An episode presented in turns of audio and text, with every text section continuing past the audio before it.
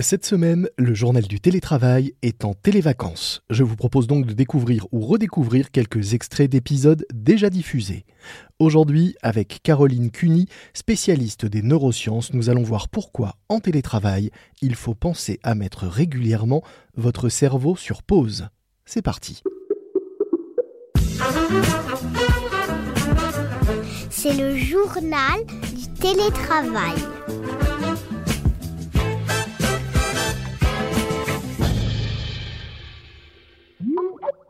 J'accueille Caroline Cuny, docteur en psychologie cognitive et professeure à Grenoble École de Management, pour parler de droit à la déconnexion et surtout de bonnes pratiques pour essayer de lutter contre le trop-plein de connexion et la sursollicitation numérique. Bonjour Caroline. Bonjour Lomi. Alors, vous avez rédigé un guide des bonnes pratiques pour lutter contre la sursollicitation numérique. Vous commencez par rappeler que le cerveau humain, quel qu'il soit, n'est pas multitâche. S'il est submergé d'informations, il s'épuise, dites-vous, et perd son efficacité. C'est le principal risque, non, en cette période de retour du télétravail généralisé? L'épuisement face à toutes les sollicitations numériques? Oui, oui, tout à fait. Euh, l'épuisement nous guette. déjà, nous guette, nous guette déjà. Oui, oui, oui. Ben, il est là, tapis dans l'ombre. Euh, si je puis mmh dire.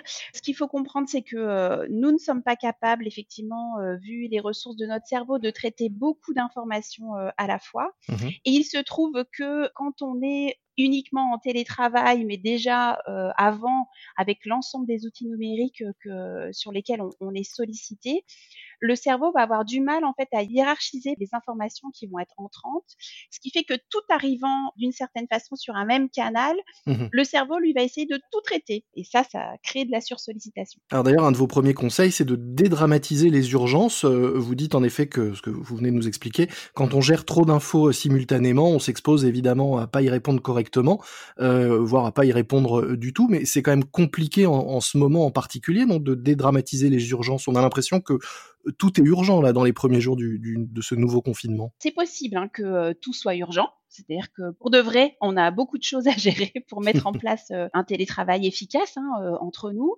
Ceci étant dit, on est quand même mmh normalement en possibilité, quand on a un certain contrôle sur notre activité de travail, de pouvoir justement vérifier ce qui va être vraiment urgent et ce qui va l'être moins. Et peut-être que dans ces urgences, il y a des urgences importantes et des urgences moins importantes ou encore à un moment donné des choses qui peuvent être importantes mais non urgentes. Mmh Donc, vous voyez, on va pouvoir quand même hiérarchiser ça.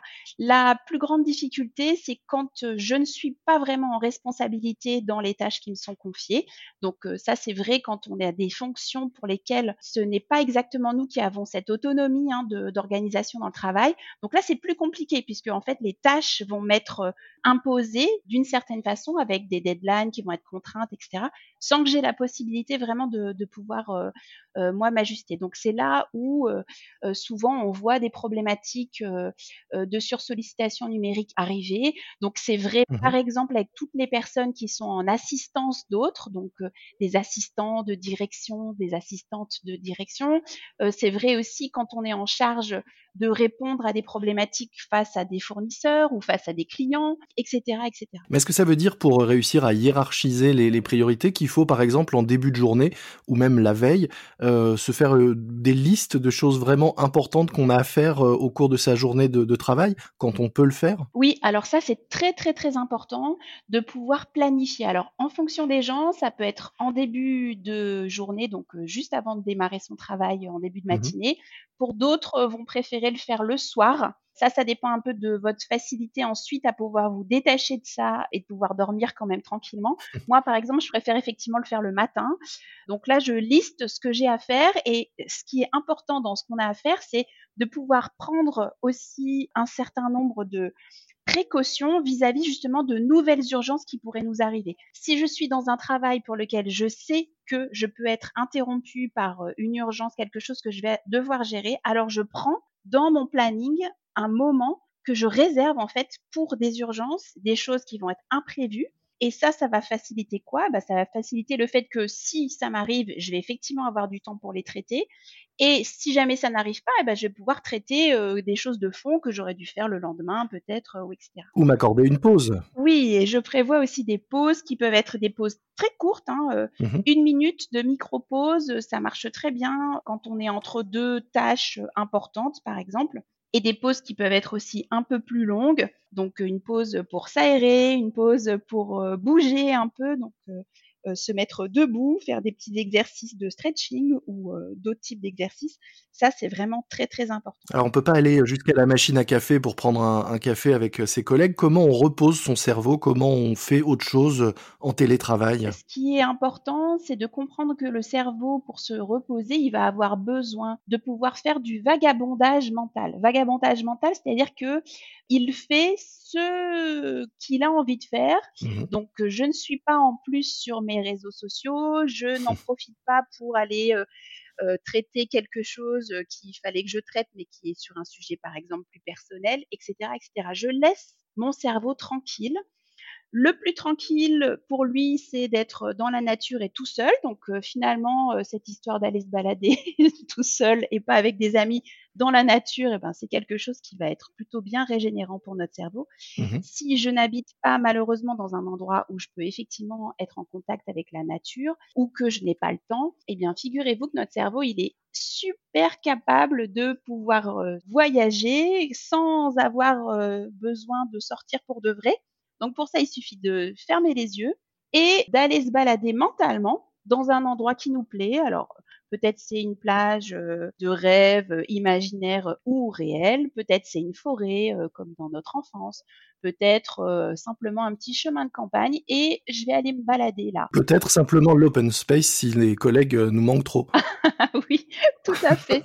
Pourquoi pas? Tout à fait. On peut aller rencontrer comme ça en voyage et en rêve ces collègues qui nous manquent, notre famille ou faire n'importe quelle activité qui nous plairait qu'on peut pas, comme aller boire un coup dans un bar. Alors pour ceux qui nous écoutent et qui se remettent au télétravail avec ce, ce nouveau confinement, avec peut-être parfois on a l'impression moins d'entrain que lors de la, la première phase et de la découverte pour certains de ce télétravail.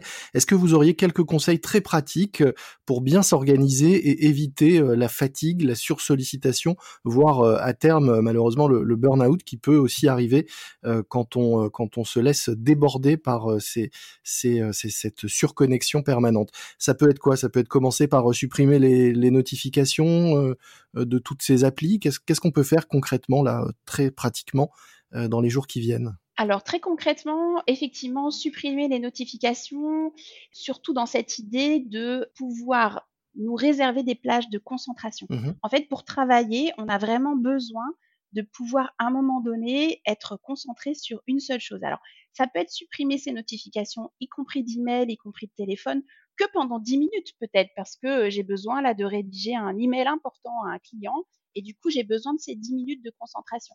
Donc, je suis pas en train de dire vous vous coupez euh, pendant 8 heures euh, de toutes les notifications autres, mmh mais je garde des temps absolument euh, de concentration qui vont me permettre d'être plus performant et aussi d'être satisfait parce que à la fin de ces 10 minutes, par exemple, j'ai bien fait ce qu'il fallait que je fasse.